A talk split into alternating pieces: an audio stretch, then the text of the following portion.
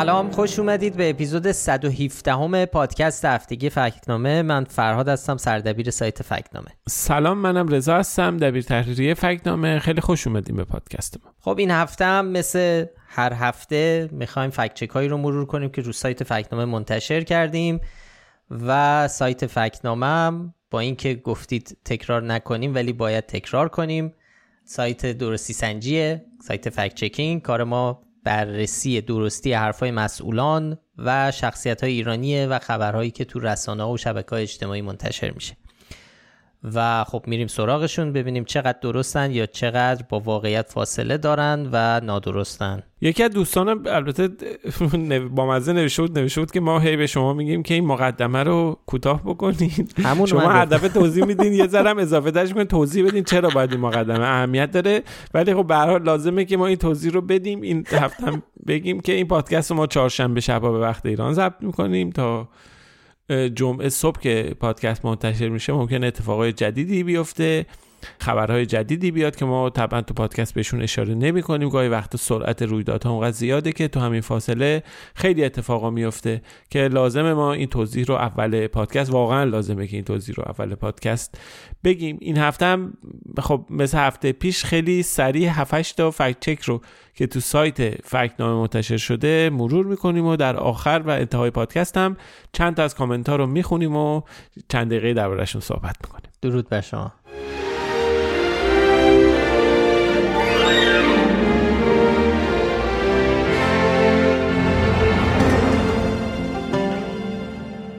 یکی از فکت های جالبی که این هفته منتشر کردیم یه ادعایی بود که خبرگزاری تصنیم منتشر کرده بود توی گزارشی که ادعا می‌کرد ویژگی آب زمزم هیچ نمونه ای در جهان نداره. اونایی که پادکست رو دنبال می‌کنن می‌دونن ما یه لیستی داریم از کلمه ها و کلید کلا کلید واژه هایی که وقتی توی خبری می‌بینید پیشنهاد ما اینه که شاخکامون رو تیز کنه چون معمولا کلید واژه‌ای که برای خبرهای ساختگی استفاده میشه.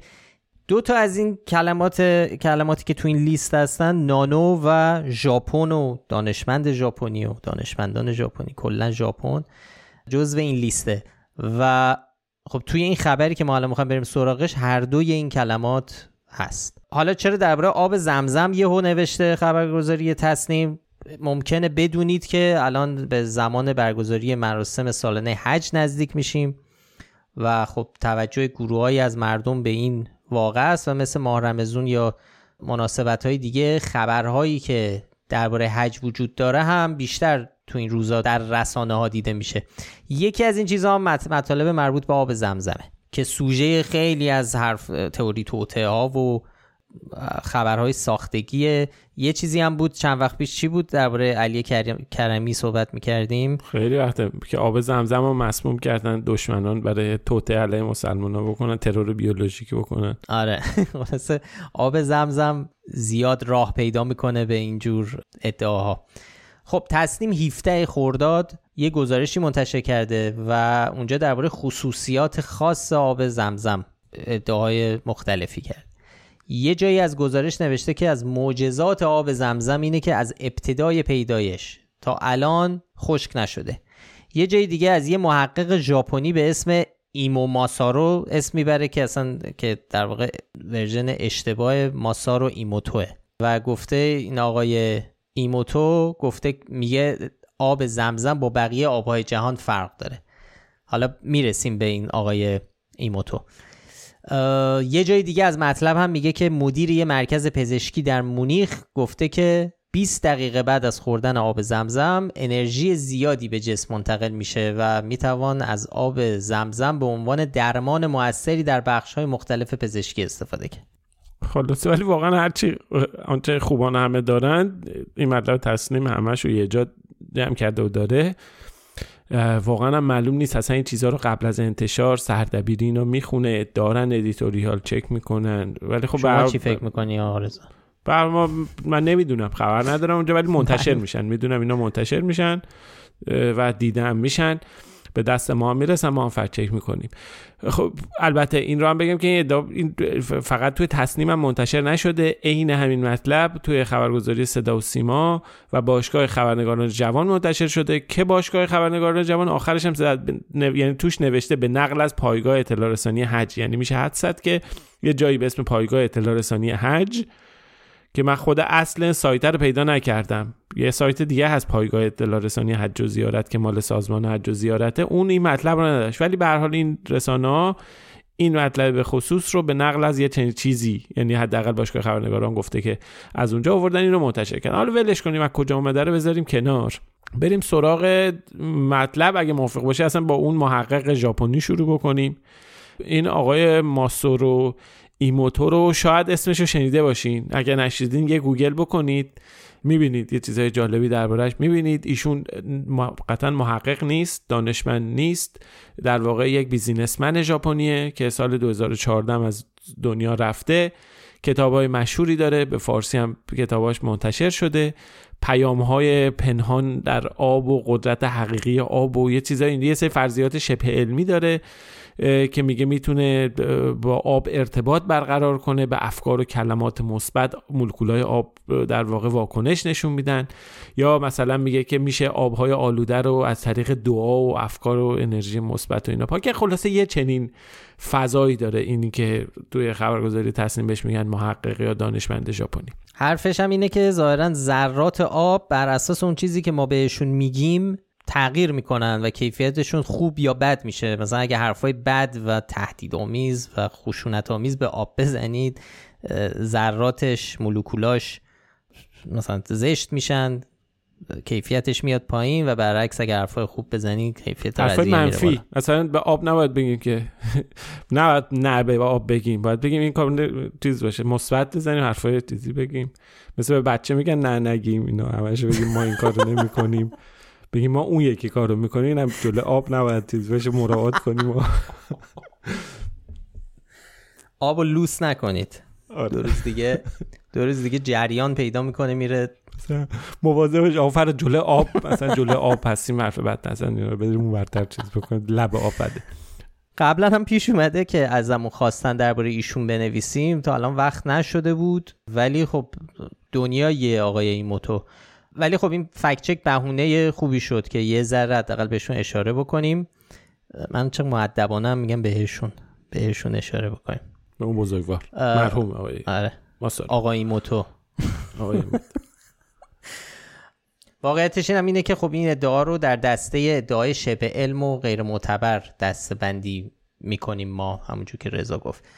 به خاطر اینکه خب یه یافته و پژوهش زمانی معتبره که شرایط علمی برای آزمایشش وجود داشته باشه. مثلا در فضای کنترل شده آزمایش بشه به میزان کافی انجام بشه و اصلا کلا آزمایش پذیر باشه. با تکرارش ما به نتایج ثابت برسیم و بعدش با جامعه علمی اون نتایج به اشتراک گذاشته بشه. بقیه بررسیش کنن یه ذره ایراداشو پیدا بکنن. این پروسه علمیه دیگه اینجوری. ابطال پذیرم باشه یعنی یه فرضیه ای نباشه که به نشه نقدش کرد نشه چیز کرد. یه چیزی رو هوا نباشه. بشه گفت آقا اینجاش ایراد داره اونجاش ایراد داره.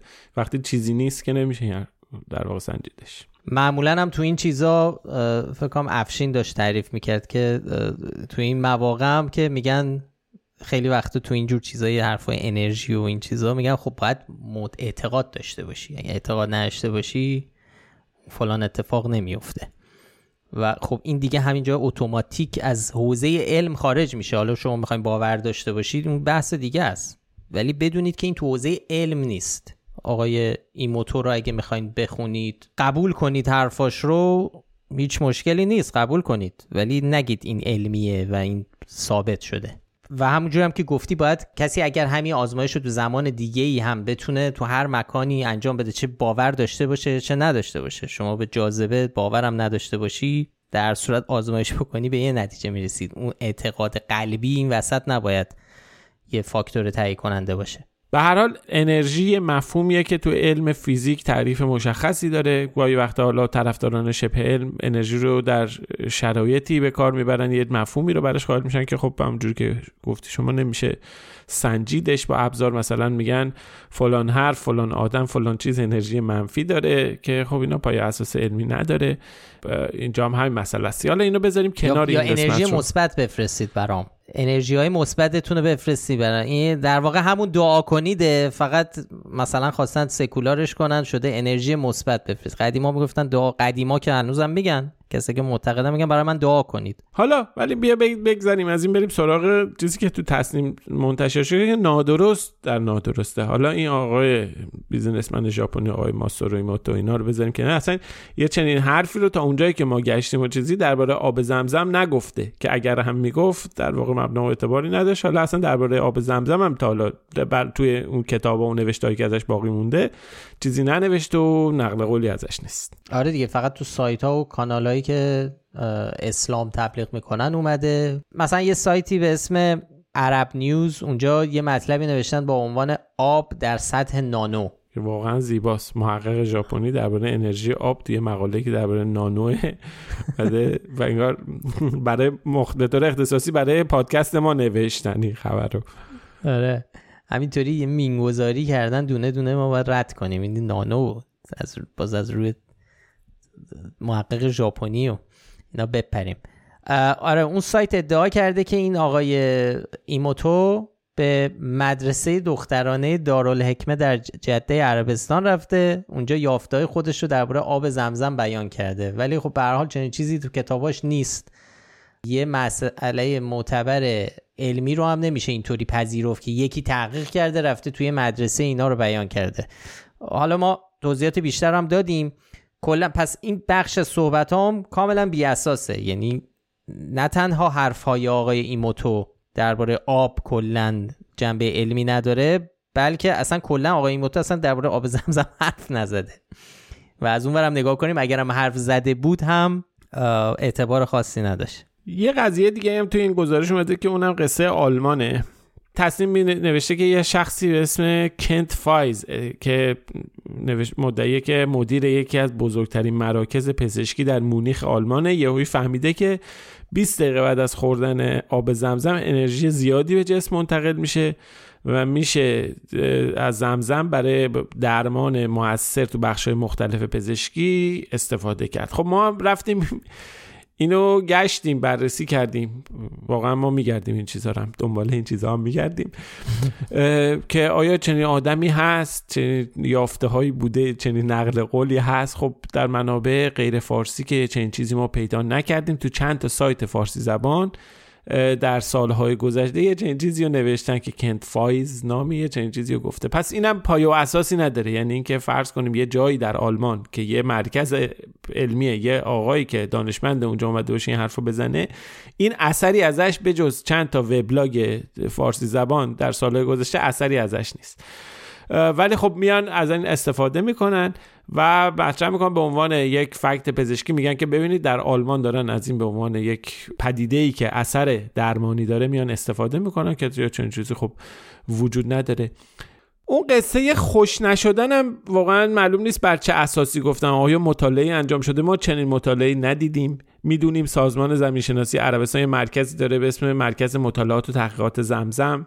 طبیعی هم هست آب اونجا به هر حال مصرف زیادی داره. خیلی اعتقاد دارن اینکه باید اون آب مدیریت بشه مطمئن باشن از کیفیتش و اینا. بحثایی که به هر حال میطلبه تشکیل چنین مرکزی اونجا می‌دونیم که میان روی آب کار می‌کنن استریزه می‌کنن ذخیره سازی می‌کنن تحقیقات می‌کنن که تحقیقاتشون هم نشون میده روی این آب تحقیقاتی که انجام دادن آبش بیرنگ و بوه مثل بقیه آبها یه مقدار قلیایی چیز اعجاب آوری دربارش گفته نشده. یعنی جایی نیست که چیزی رو گفته باشه که این یه آب ویژه است یا یه ویژگی خاصی داره که در سایر آبهای جهان دیده یه این مرکز که چیزی نگفته جایی هم در مراکز معتبر علمی گزارش ها مقاله ها چیزی به این مضمون نزدیک به این مضمون که آب زمزم ویژگی خاصی داره وجود نداره. حالا بعد از تمام این حرفایی که درباره اجاب انگیز بودن آب زمزم و این سری قدرت های ویژش با مزه است که رو سایت تصنیم وقتی این گزارش رو باز بکنیم کنارش یه گزارش دیگر رو پیشنهاد کرده بخونید. تیترش اینه توصیه های بهداشتی حج. آب زمزم تصویه نشده را نخورید. اینش یعنی خیلی بامزه است که آره. که همونجا این آب آبی که درسته مخ- کلی معجزه داره و انرژی زیاد و نمی‌دونم آلمانیا اومدن برای درمان استفاده می‌کنن و درمان همه. چی ولی خب تصفیه شده نشده نخورید. تصفیه بکنید بعد با تصفیه علمی بکنید بعد بگذاریم آقا. شاخدار دادیم بهش. بله به مجموعه این ادعاها نشان شاخدار دادیم.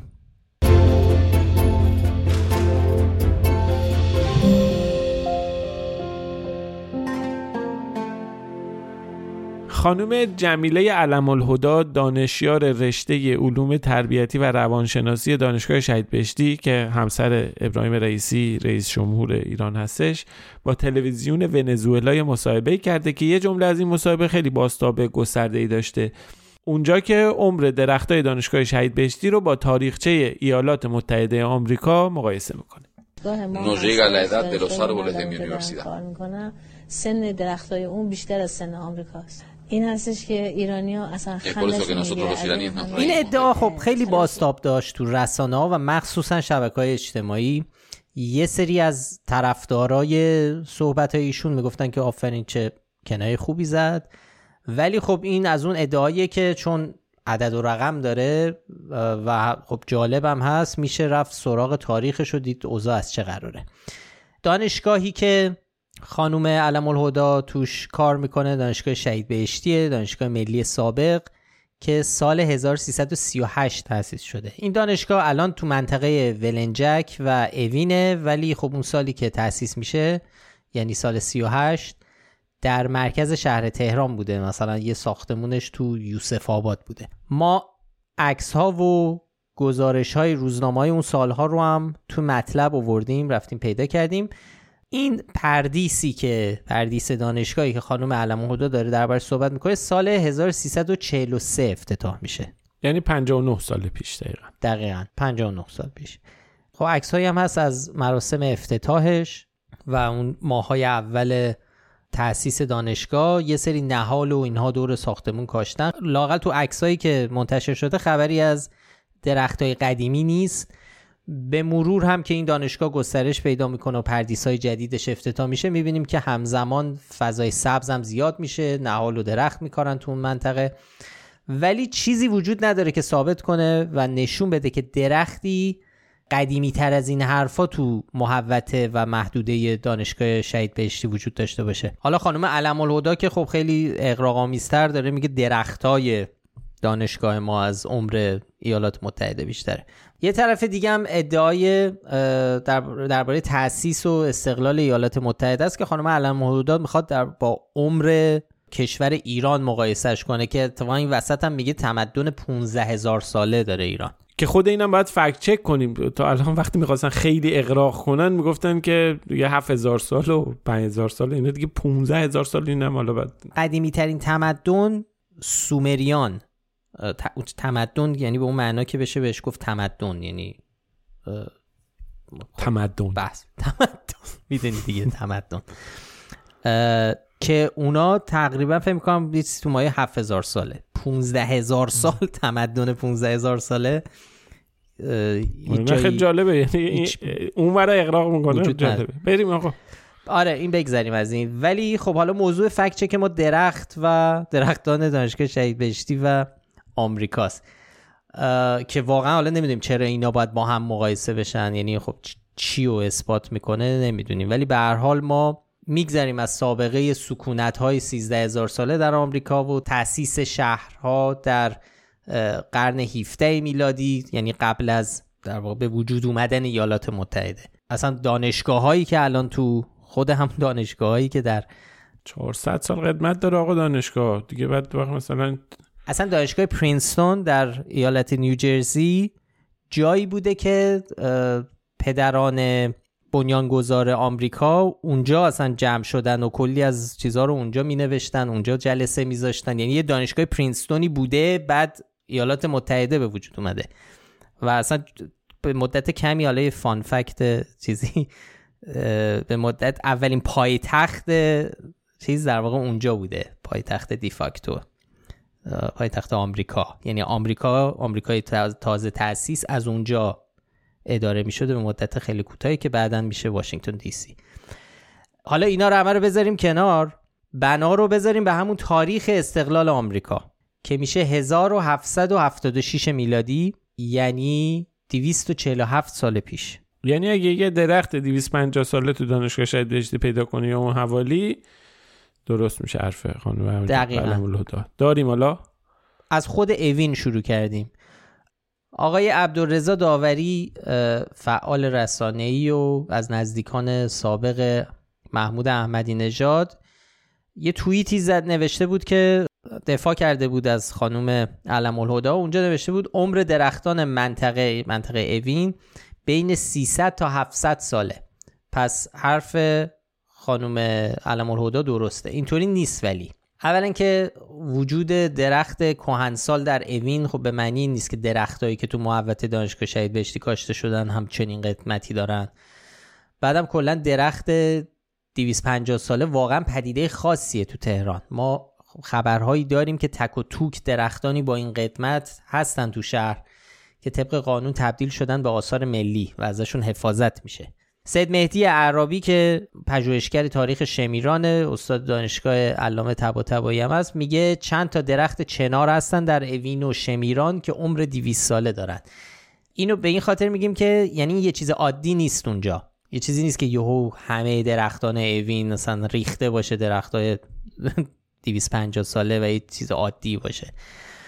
مثلا فارسی گزارشی داره درباره منطقه پنج تهران. میگه اونجا دو تا درخت است که 270 تا 300 سال عمر داره و این طبق قانون به عنوان میراث ثبت شده ازش حفاظت میشه. تو کل ایران هم همینطوره. ما لینک و توضیحات رو آوردیم تو مقاله ای که نوشتیم. به این خاطر در این تاکید به خاطر اینه که پس اگر درختی وجود داشته باشه که عمرش از تاریخ آمریکا بیشتر باشه شناخته میشه ثبت میشه ما خبردار میشیم دربارش. و یه پدیده خیلی عادی و معمولی نیست که همینجوری کسی خبری ازش نداشته باشه و تو فضای دانشگاه باشه. پس تو همچی شرایطی این که بگیم درخت های دانشگاه شهید بهشتی عمرشون از آمریکا بیشتره قطعا حرف نادرستیه. یه چیزی این وسط وجود داشت که اونم این بود که خب به حال مثلا یه دی ممکنه اینجور استدلال بکنن که خانم علم الهدا داره از صنعت اقراق و اینا استفاده می‌کنه برای اینکه مثلا تنه بزنه بگه آمریکا عمرش کوتاه ولی ما خیلی ولی یه نکته وجود داره اینه که شما دارید وقتی می‌خواید مقایسه بکنید حتی خود مقایسه اصلا درخت و اینا رو بذاریم کنار. شما چی رو با چی داری مقایسه می‌کنید؟ آیا نظام سیاسی ایالات متحده آمریکا یعنی اون تأسیس کشور و دولت مدرن ایالات متحده آمریکا رو مقایسه می‌کنی؟ بله اون 250 سال قدمت داره. ولی مگه مثلا دولت مستقر جمهوری اسلامی ایران چقدر قدمت داره؟ 40 سال. قبلش مثلا شما نمی‌تونید چیزه وگرنه اگه بخوای سابقه تمدنی رو حساب بکنی خب چندین هزار سال تو خود آمریکا هم شما می‌تونید آثار تمدنی پیدا بکنید اصلا قدیمی ترین درختان جهان این خیلی جالب بود. من خودم اینجوری داشتم سرچ می‌کردم. توی کالیفرنیا آمریکا درخت هستش. 5000 سال قدمت داره قدیمی ترین درخت جهانه. یعنی اگه بخوای شما بیای اینجوری مقایسه بکنی که خب نمیشه دیگه. یعنی خب یه نفر میاد اون چیز میشینه میگه که آقا درخت قدیمی ما دو برابر کل تاریخ پادشاهی و تاریخ وجود دولت در منطقه ایران قدمت داره. خب این این اونم مقایسه غلطیه.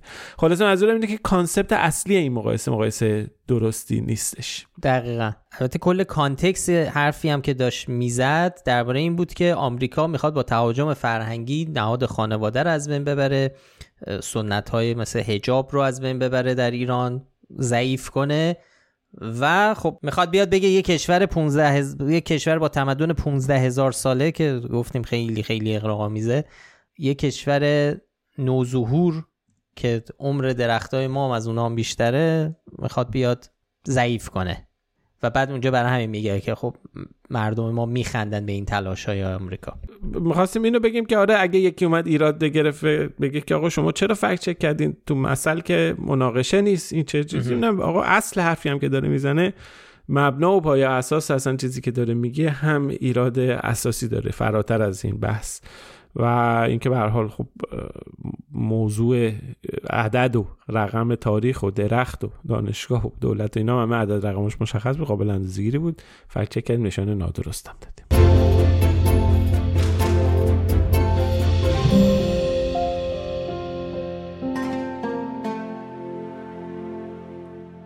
خب تصنیم که انجام شد. جمیله علم هم گفتیم بریم سراغ کازم صدیقی امام جمعه موقت تهران که این هفته دو تا فکت چک ازش منتشر کردیم. یه دونه هم نه دو تا.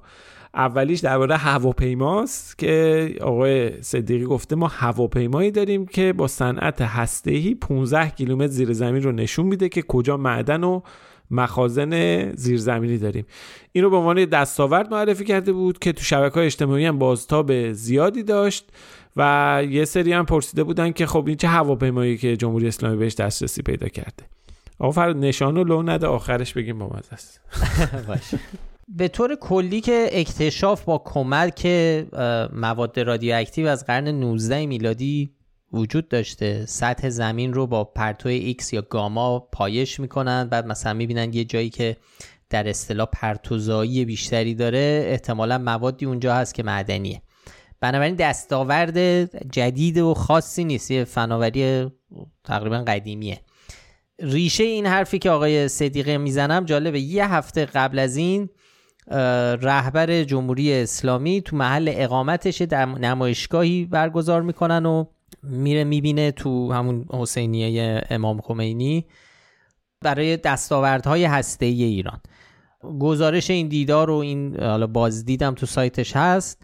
و شبیه به همین ادعا اونجا مطرح میشه. میگن که آره از دانش ای برای کشف معادن اورانیوم و چاهای نفت استفاده می‌کنن و از عبارت ژئوفیزیک هوابرد استفاده می‌کنن. اونجا هم این ادعای 15 هزار متری زیر زمین رو به کار بردن. ولی خب ماجرا چیه؟ این در واقع یه هواپیمای سبک معمولیه. و که روش تجهیزات خاصی نصب میشه. یعنی خود این هواپیما خیلی چیز عجیبی نیست. و بعضی ممکن فکر کنن یه هواپیماییه که با انرژی هسته‌ای داره کار می‌کنه. نه این حالا این سوء تفاهم نباید پیش بیاد. اون تجهیزاتی که روی این هواپیما هست هم عجیب نیستن. یعنی قبل از انقلاب تو ایران هم سابقه داشته وجود داشته. حالا اصولا ژئوفیزیک هوابرد یعنی شناخت زمین و کیفیتش و بررسیش با استفاده از یه سری دستگاه ها و طیف سنجایی که روی هواپیما یا هلیکوپتر یا بعضی وقتا رو پهپاد نصب میشه. اینا چیز جدید نیست. سازمان زمین شناسی کشورم سالها ازش استفاده می‌کنه. برای اکتشافات معادنی مثل, اورانیوم که خب پرتوزا هستن از دستگاهی استفاده میشن که اینا توی در واقع تو صنعت جزء صنایع هسته‌ای محسوب میشن. اونجا دیولپ میشن و توسعه داده میشن. سازمان انرژی اتمی ایران هم تا همین اواخر نمونای خارجی شو داشته ازش استفاده می‌کرده. ولی این چیزی که الان دارن تبلیغش رو می‌کنن و دربارش حرف می‌زنن به عنوان دستاورد صنعت هسته‌ای نمونه ایرونی همین دستگاه هست که خب مهندسی معکوسش جزو چیزاییه که حدود یک سال توسط رئیس سازمان انرژی اتمی ایران به عنوان دستاورد صنعت هسته‌ای تبلیغ میشه. ولی چیزی که اینجا وجود داره اون بخش نامعلومش برای ما این که کیفیتش رو ما هنوز نمی‌تونیم تایید کنیم. مستقلا. یعنی در واقع اون ادعایی که این از عمق 15 کیلومتری رو پایش می‌کنه راهی براش وجود نداره که ما بفهمیم. حالا اگه خانم علمان رودا می‌خواست اینو بگه میگه 15 هزار کیلومتر. عمق 15 هزار کیلومتری آره. برای همین ما به این گفته آقای صدیقی نشان نیمه درست دادیم. نشان نیمه درستم. چون زیاد ازش استفاده نمی کنیم شاید تعریفش رو سایت یه بار دیگه با هم مرور بکنیم. تعریف نیمه درست اینه که گفته یا آمار واقعیت دارد اما توضیح یا اطلاعات بیشتری نیاز است و در برخی موارد ممکن است جزئیاتی مهم ذکر نشده باشد که ما فکر کردیم این گفته آقای صدیقی در واقع می‌تونه شامل این نشان بشه. و نشان نیمه درست ما وقتایی هم استفاده می‌کنیم که یه چیزی خیلی احتمال یعنی احتمال داره امکان داره که درست باشه. یعنی شواهد می‌خونه همه این چیزاش درسته ولی ما نمی‌تونیم به صورت قطعی تایید بکنیم. الان این هواپیماه بله یه چنین هواپیمایی می‌تونه ممکنه شواهدش هست اینا هستش که بیاد و تا 15 کیلومتری هم می‌تونه بره به قول معروف اکتشاف بکنه. این اینا اینو بله اینا درسته ولی اگه ما بهش بدیم نشان درست با قطعی انگار که ما داریم تایید می‌کنیم که این دستگاه کار می‌کنه این اتفاق میاد که اون قسمت های ندونست اون قسمت هایی که هستش. اینم تو اینجور مواقع ما نشان نیمه درست میدیم که حالا یه نمونهش هم داریم. قبلا با یه آقای راجی هم یه بحثی کردیم که آخر همین اپیزود دربارهش مفصل تر صحبت می‌کنیم. اونجا هم, هم سر نشان نیمه درست یه سوء برداشت و سوء تفاهمی پیش اومده بود که حرف می‌زنیم.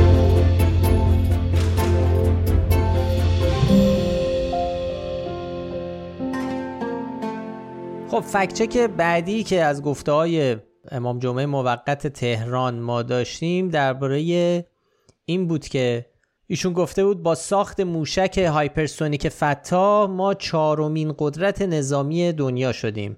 واقعیت اینه که ایران تا پیش از رونمایی موشک هایپرسونیک فتاح توی هیچ کدوم از گزارش های بین المللی رده که وجود داره در ردیف ده تا کشور اول نظامی دنیا قرار نداشته هیچ جا نذاشتن ایرانو قدرت نظامی ایران با ده کشور اول دنیا. حالا با ده کشور دوم مثل ترکیه برزیل اندونزی مصر اوکراین استرالیا اسرائیل ویتنام و لهستان قابل مقایسه است. اما با کشورهای ده تا قدرت نظامی اول نه تا حالا اصلا یعنی خیلی فاصله زیاده. خب می‌دونیم آمریکا روسیه و چین که سه تا قدرت بلا منازع نظامی هستن. به هر سه هم به تکنولوژی موشک هایپرسونیک دسترسی دارن. اما اینجوری هم نیست که ایران هم حالا چهارمین کشور باشه. قبل از ایران هند آلمان فرانسه استرالیا کره جنوبی کره شمالی و ژاپن هم آزمایش موشک هایپرسونیک رو انجام دادن و توسعه برنامه موشکی در کلاس هایپرسونیک تو برنامه هاشون بوده. حالا حتی اگه به فرض که این کارم کرده باشن جزو چهارمین کشورم به فرض باشن بازم داشتن یک تکنولوژی نظامی به تنهایی باعث نمیشه که یک کشور بشه قدرت چهارم نظامی دنیا. کما اینکه می‌دونیم اسرائیل با بمب اتمی جز ده کشور اول نظامی دنیا طبقه بندی نمیشه. قرار رده تو رده بندی جهانی اینجوری نیست. توی رده بندی جهانی حتی از ایران هم پایینتر توی بعضا قرار می‌گیره. روی این حساب خب ما اینا رو گذاشتیم کنار هم دیگه و به این حرف آقای صدیقی نشان نادرست دادیم.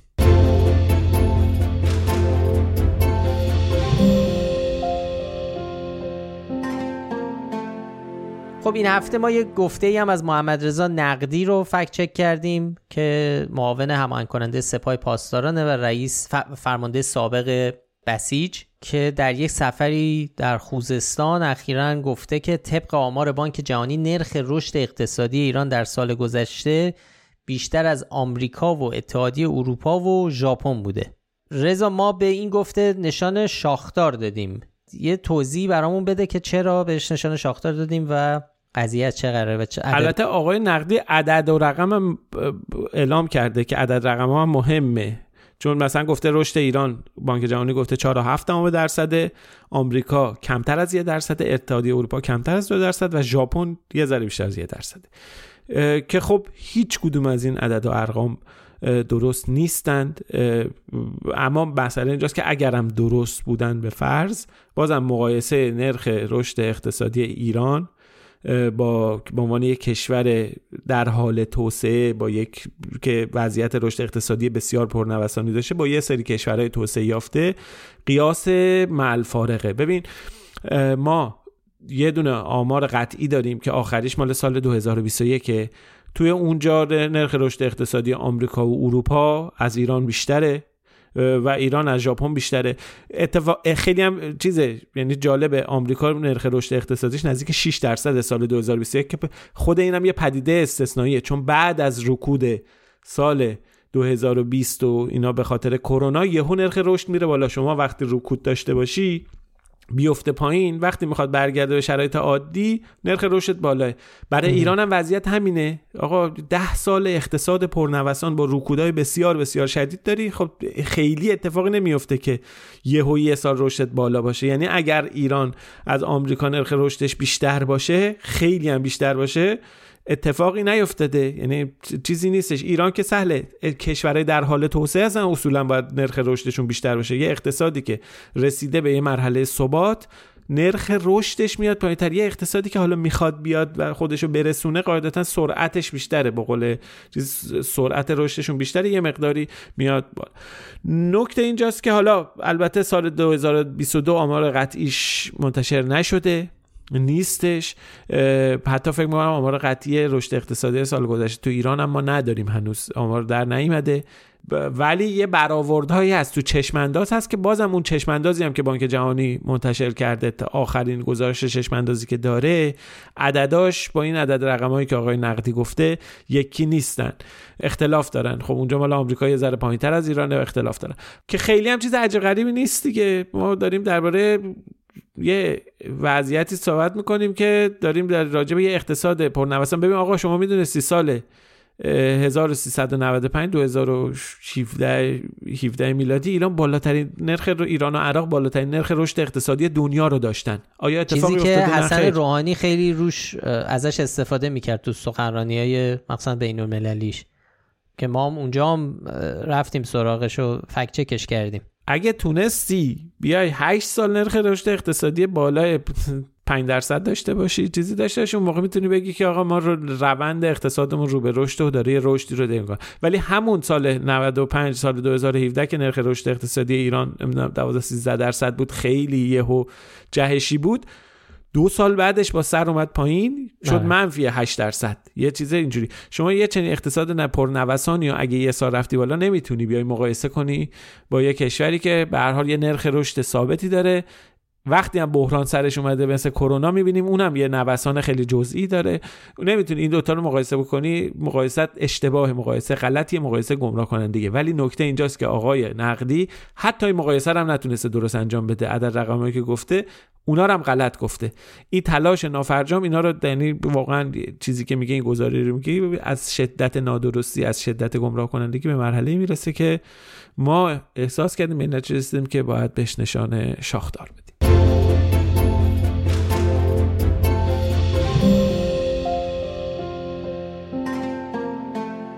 این هفته ما یه نشان درست هم داشتیم که دادیم به آقای علی متحری فرزند مرتضا متحری و ناکر نایب رئیس مجلس دهم هم بود فعال سیاسی اصولگراه.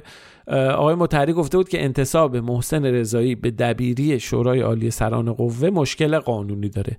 ما هم مسئله رو بررسی کردیم دیدیم که درست میگه و بهش نشان درست دادیم. آره ایشون حرف کلیش اینه که این شورای عالی حالا یه زمانی به خاطر یه استراری درست شد که بتونه تحریما رو دور بزنه.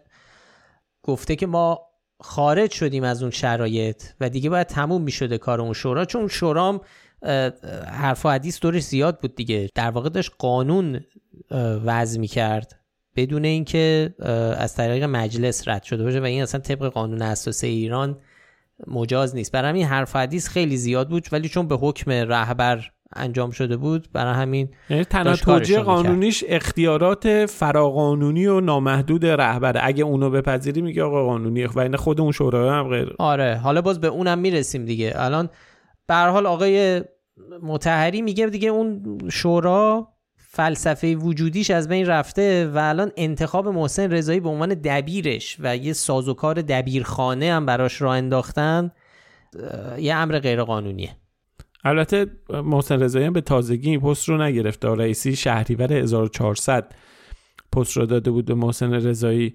ولی خب تو این روزهای گذشته که آقای رضایی از معاونت اقتصادی رئیس جمهور استفاده داده اومده بیرون دوباره برای محکم کاری پست دبیری شورا رو دوباره برشون در واقع بله.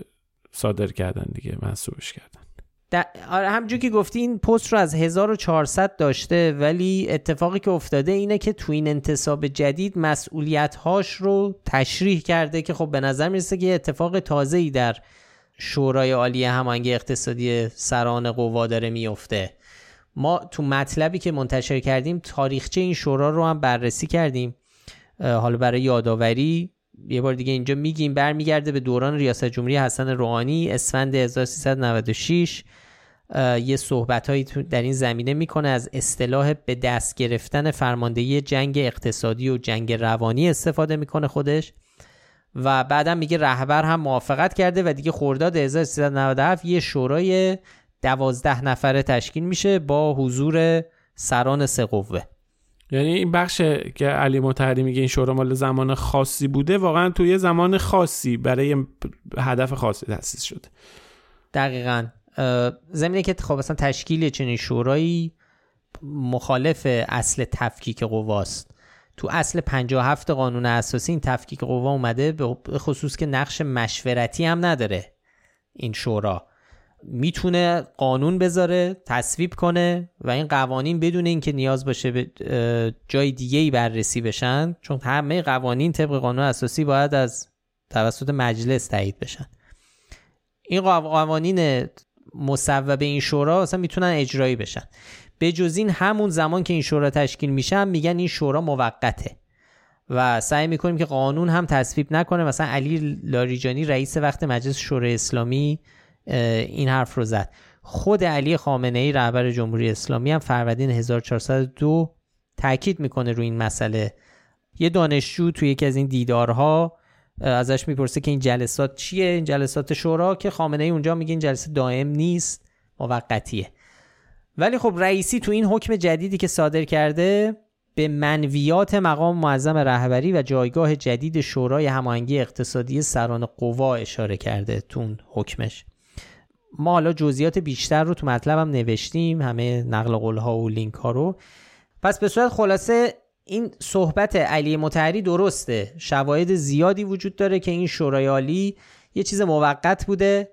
از اولم نباید قانون تصویب می‌کرده و با این انتصاب جدید باید دید که چه اتفاقایی میفته و خب ما بهش نشان, بهش نشان درست دادیم. عادت کردم بگم نادرست. آره. علی متحری هم نشان درست میدیم. یعنی درست. آره.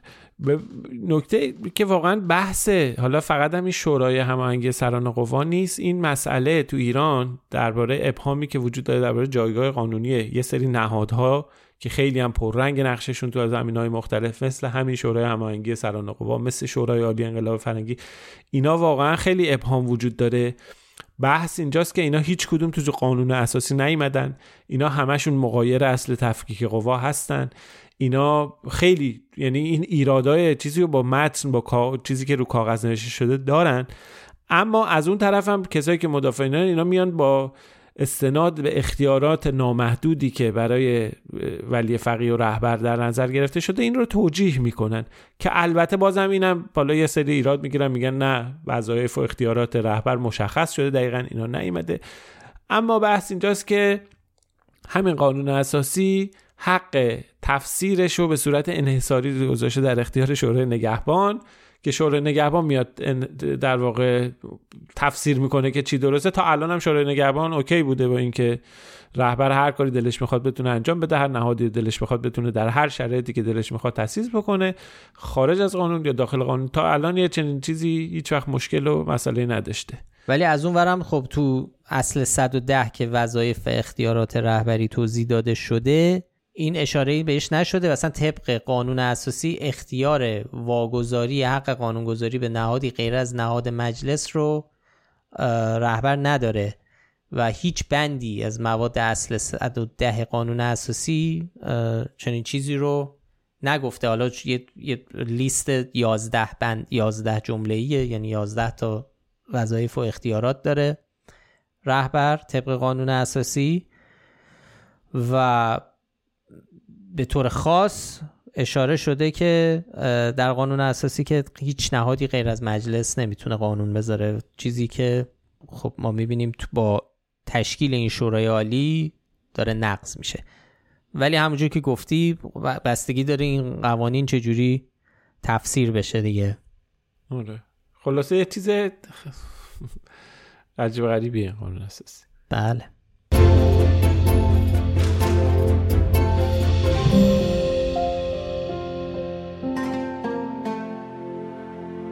خب یه فکچک اقتصادی دیگه هم داشتیم این هفته که یه گفته ای از خبرگزاری جمهوری اسلامی ایرنا رو فکچک کرده بودیم.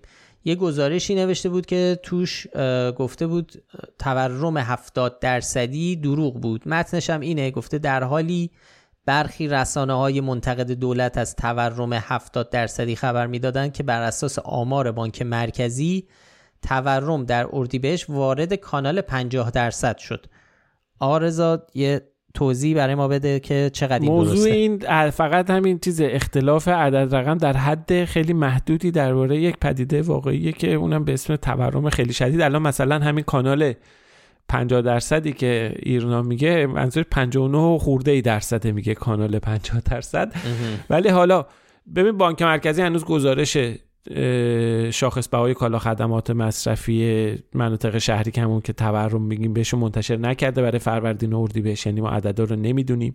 یه رسانه هایی از جمله وبسایت اکو ایران روزنامه دنیای اقتصاد اونا اومدن تورم نقطه به نقطه فروردین امسال رو با استناد به جدولی که بانک مرکزی در واقع منتشر کرده بود با اون تخمین زدن که این 68 و 7 درصده. ببینید آقای فرزین که رئیس کل بانک مرکزی توی همایش سیاست های پولی و بانکی یه سری نمودارایی نشون داد که توی اون نمودارا نشون می‌داد تورم فروردین ماه 6 و 7 درصد کمتر از گزارش های رسانه‌ای یاد شده است. یعنی 62 و 4 درصده ایرنا بر این اساس ایرنا هم اومده داره بر این اساس داره یه چنین چیزی رو میگه. خب دلیلش هم که چیزی که داره فرزینم نشون میده مشخصه که سال پایه تغییر کرده. قبلا هم مرکز آمار سال پایه رو تغییر داده بود از 95 کرده بود 100 1400 که این یه ذره خودش تغییر ایجاد می‌کنه. که سال پایه هم می‌دونی که سالی هستش که میان تغییر قیمت ها رو بر اساس اون میسنجن. مثلا قبلا اینجوری بوده که می‌گفتن سال پایه 95 این شاخصش میشه 100 شما بعدا خوراکی ها و آشامیدنی ها رو می حساب می‌کنی سال 96 میشه مثلا 100 ده. تورم مثلا ده درصدی داره. این سال پایه اینجوریه. هر چند سال یه بار مخصوصا کشورهایی که تورمشون خیلی زیاده میان این سال پایه رو تغییر میدن.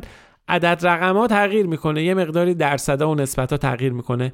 ما در مورد مرکز آمار هم دیدیم که این سال پایه رو تغییر دادن یه هوا نرخ تورم درصد تورم اومد پایین که همون موقع بی بی سی مطلبی منتشر کرد که نوشت که برای یعنی در واقع این باعث شدش که نرخ تورم سال 1401 رکورد مثلا چیز رو با یک دهم درصد اختلاف نشکسته باشه. در سالی که آقای خامنه ای اسمشو گذاشته سال مهار تورم حالا مثلا رکورد چکنی تورم اتفاق بله سال پایه رو تغییر دادن یه ذره عدد رقم ها تغییر کرده ولی نه اون حدی که حالا اومده و ایرنا گزارش داده که تورم 70 درصدی دروغ بود و اینا. ما به همین دلیل در واقع بهش نشان گمراه کننده دادیم چون اون چیزی که نوشتن مبنا و اساس مشخصی داره بر اساس عدد و رقم ها و جدولایی که بانک مرکزی منتشر کرده. ما یعنی هنوز اون چیزی که فرزین گفته و ایرنا بهش استناد کرده و اینا منتشر نشده و فعلا مبنا همونیه که می‌دونیم. حالا اصلا شما اینا رو بذار کنار بگو آقا. 62 4 درصد یا 69 و 4 درصد همه یعنی کانال 50 درصدی و این چیزا هم واقعا نکته جالبیه دیگه با مزه است.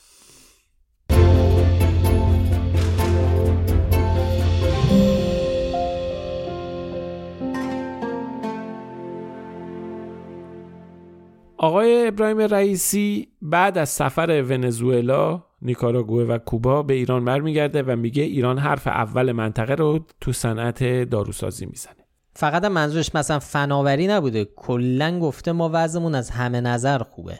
بله بله اصلا بحث صادرات اینا رو هم پیش کشیده. مثلا گفته که محصولات دانش ما باید صادر بشه. خیلی از مراکز باید بیان محصولات ما رو ببینن. افتخار ما در حوزه دارو و تجهیزات پزشکی حرف بالایی داریم و تو منطقه حرف اول رو می‌زنیم و در جهان حرف رو گفتن داریم. خلاصه یعنی مشخصه. بحثش بحث داره مشخص درباره صادرات و درباره صنعت داروسازی داره صحبت می‌کنه. خب ما بررسی کردیم این ادعا رو رفتیم سراغ شرکت های برتر داروسازی.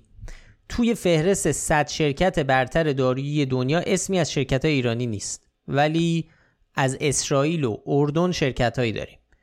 به جز اون اگه به خود بازار خاورمیانه هم نگاه کنیم می‌بینیم اصلا تو این منطقه همه شرکت های فعال شرکت های هستن که خودشون خاورمیانیه‌ای نیستن. غیر از شرکت الحکمه که همون شرکت اردنیه که گفتم جزو 100 شرکت برتر دنیاست. به صورت خاص مثلا ردیبندی 20 تا شرکت اول بایوتک منطقه خاورمیانه رو بررسی کردیم. 16 تا شرکت اسرائیلی بین این بیستان سه تا اماراتی و یک ایرانی که شرکت داروسازی آریوژن. به جز شرکت ها مسئله صادرات و فروش دارو هم بررسی کردیم. شرکت های خاورمیانه سهم خیلی ناچیزی دارن از بازار داروی دنیا. ولی خب در همین حدم اسرائیل با نزدیک 3 میلیارد دلار در سال داره دارو میفروشه که اول تو منطقه. بعدش هم ترکیه و امارات هستند رتبه ایران هم دهمه. ما جدول این آمار صادرات رو هم درست کردیم. رو سایت هست در تو این مقاله و به ردبندی هم لینک دادیم. از جهت های دیگه هم این مسئله رو بررسی کردیم. مثلا در منطقه فقط یک سازمان غذا و دارو داریم که اعتبار بین المللی داره و اونم سازمان غذا و دارو اسرائیله. یعنی اگه این سازمان یه دارویی رو تایید بکنه در اروپا این دارو معتبره.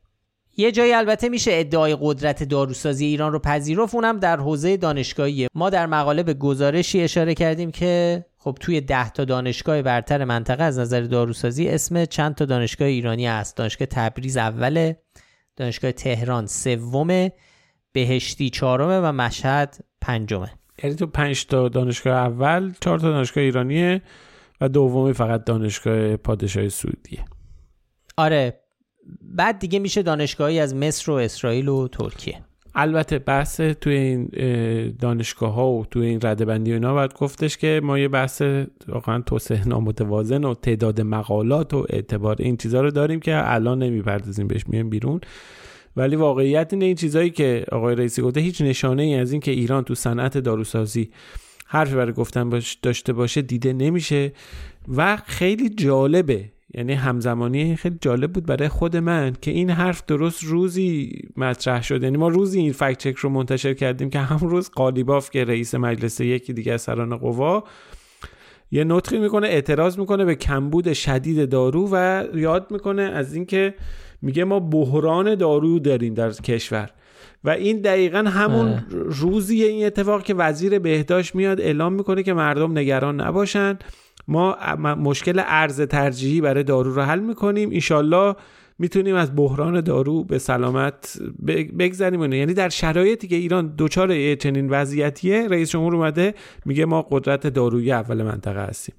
اینو اگه حالا اون موقعی که ما داشتیم فکت چک منتشر می‌کردیم دیگه ما کاراشو انجام داده بودیم. نشان نادرست. ولی اگه قبلش مثلا یعنی روی دو روز قبل اظهارات گفته بودیم میذاشیم کنار هم احتمالاً می‌تونستیم به این گفته نشان شاخدار بدیم. دیگه بعد طرف قضیه هم بحث کشوری کردن تولید داروه. خب این داروها در جهان توسط کش... شرکت های بین المللی درست میشه. تحقیق یه جا انجام میشه ساخت یه جاست. نمی‌دونم این کشورهای مختلف تو شرکت ها نقش دارن. اینکه حالا مثلا بگیم آمریکا داروش بهتر از نمیم آلمان آلمان بهتر از ترکیه است. این یه بحث ذره دقیق و علمی نیست و تا حدی جور نگاه عوامانه است به این ماجرا. چون اصلا سیستمی که داره این شرکت ها توش اداره میشن و کار می‌کنن یه چیز دیگه است. اون بحث کشوری و ملی و اینا نیست اونقدر. و باید شرکت ها رو باید با هم مقایسه کرد.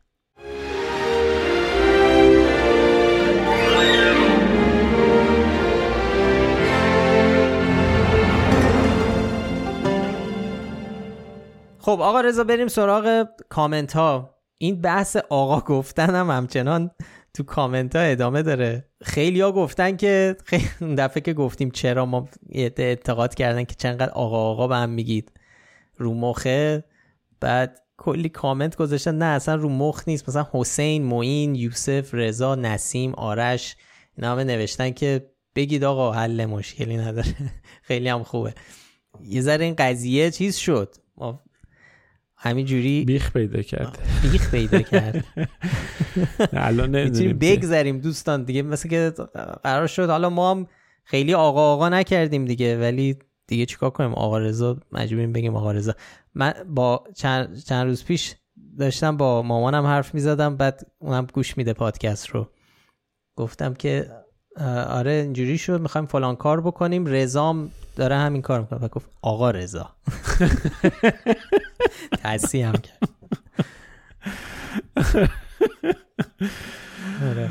آره خلاصه ولی اون هفته ای گفتیم ما قصد چیز نداریم. یعنی قصد نه ادا در بیاریم نه حتی به هم احترام بذاریم. از این آقا نه حتی اصلا بهش خب، فکر آره. کرده بودیم. آره اصطلاح افتاده تو زبون ما. مثل اوسی یه سری به هم میگن حاجی یه سری به هم میگن استاد یه سری ما هم همجوری از اول نمی‌دونم بر چه اساسی این مد شده و داریم اینجوری چیز می‌کنیم صدا می‌کنیم. ولی ما اصلا حالا. ب- بیشتر وقتا شما شما حرف می‌زنیم با هم.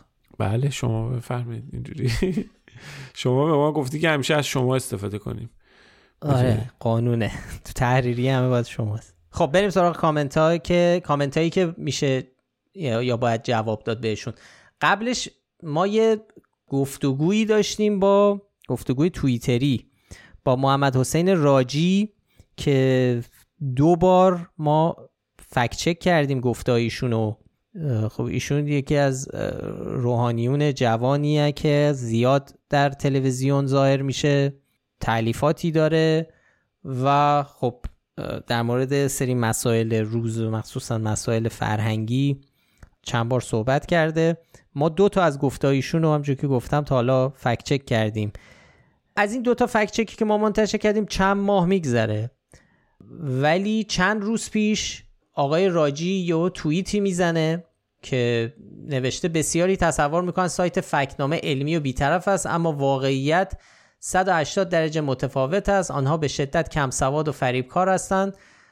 مثلا صحبت حقیقی در برنامه جهان آرا که گفتم شاه به پادشاه عربستان نامه نوشته رو با اسم اینکه با اینکه اسم منبع رو پیدا نکردند در توییتر با آکانت های مختلف به برنامه فشار آورد.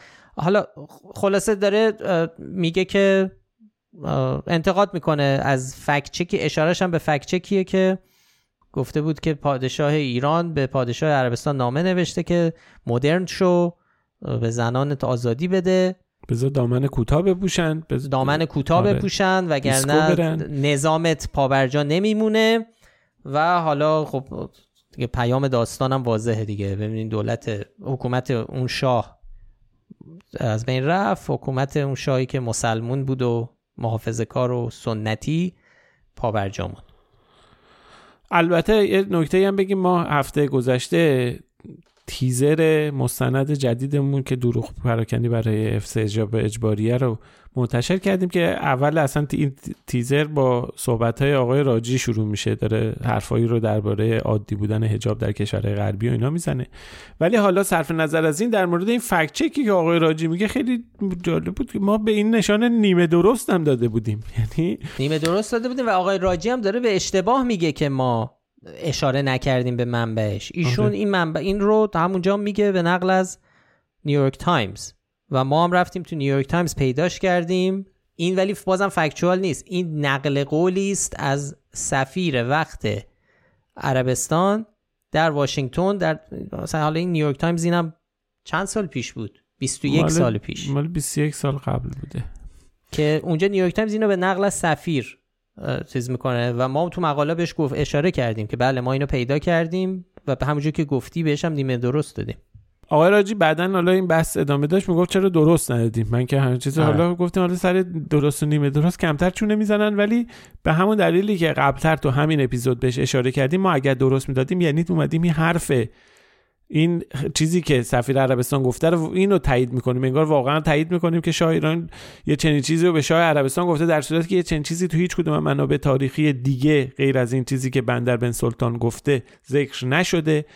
بسیار محتمل هستش که این بخشی از تبلیغات عربستان سعودی باشه. به حال به نفع اوناست که داره توجیه می‌کنه. ببینید ما چقدر برای آره موجه کردن نوع حکومتشون و قوانینشون. خلاصه ما گفتیم اگه درست می‌دادیم این شاعبه به وجود میومد این که واقعا یه چنین اتفاقی افتاده و یه چنین دیالوگی برقرار شده. ما از نشان نیمه درست به اعتبار اینکه شما آدرس دادی و منبع گفتی نشان نیمه درست هم دادیم. مثلا به اون بخش اینکه شما اومدی از این برای توجیه حجاب اجباری استفاده کردی و اینا نپرداختیم و اشاره نکردیم. خلاصه ما یه بحث اینجوری با ایشون داشتیم. البته که یه فکچه که دیگه هم ازش منتشر کردیم.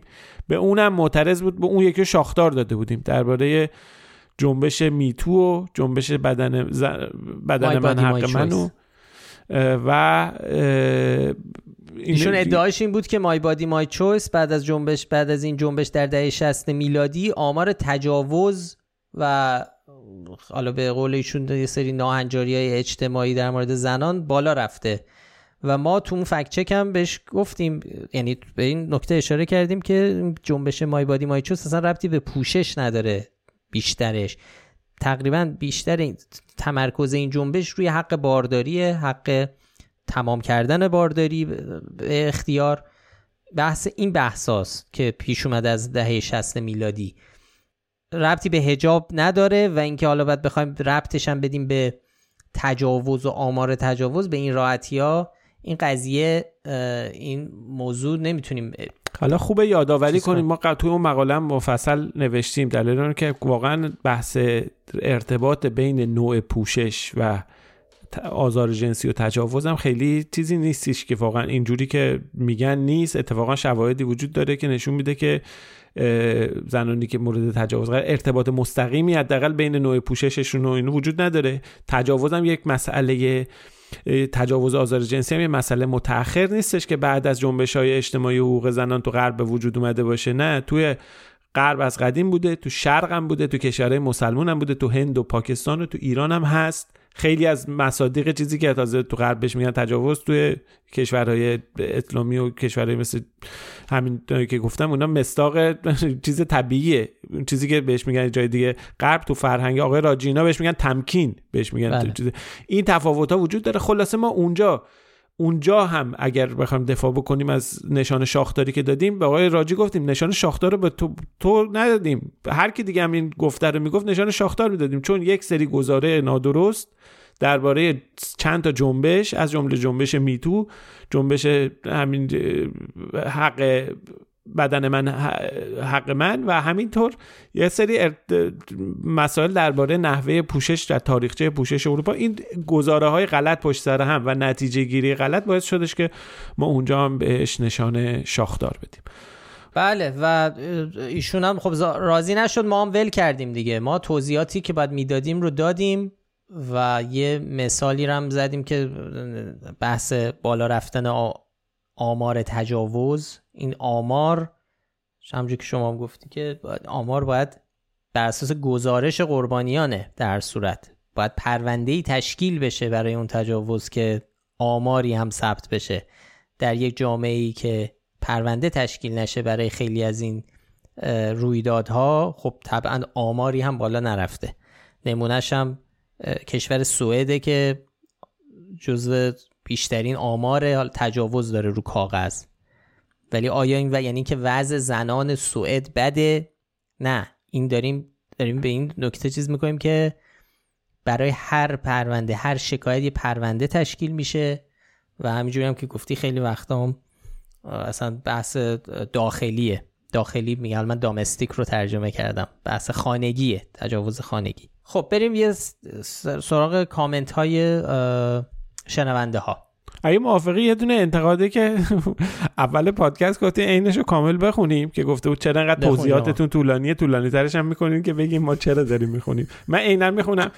نشد یه نفر تو خواب هی مرتب می‌گفت تشنم تشنم خانومش رفت یه لیوان آب آورد داد بهش گفت بخور بگی بخواب. آب و خورد و خوابید و شروع کرده که دیدیدش نبود دیدیدش نبود. حالا شما هم همینجوریه. هی مرتب مقدمه فکنامه رو میگین. حالا هم میان توضیح میدین که چرا باید این مقدمه رو بگیم چرا باید این مقدمه رو بگیم این طولانی ترش می‌کنه. خیلی بامزه بود. محمود اینو محمود گفته بود. امیر پیشنهاد داده بود که گفته اگه ممکنه جدول ها و نمودارهایی که تو اپیزودی بهش ارجاع داده میشه برای اطلاع بیشتر مخاطبان به دستمون برسه.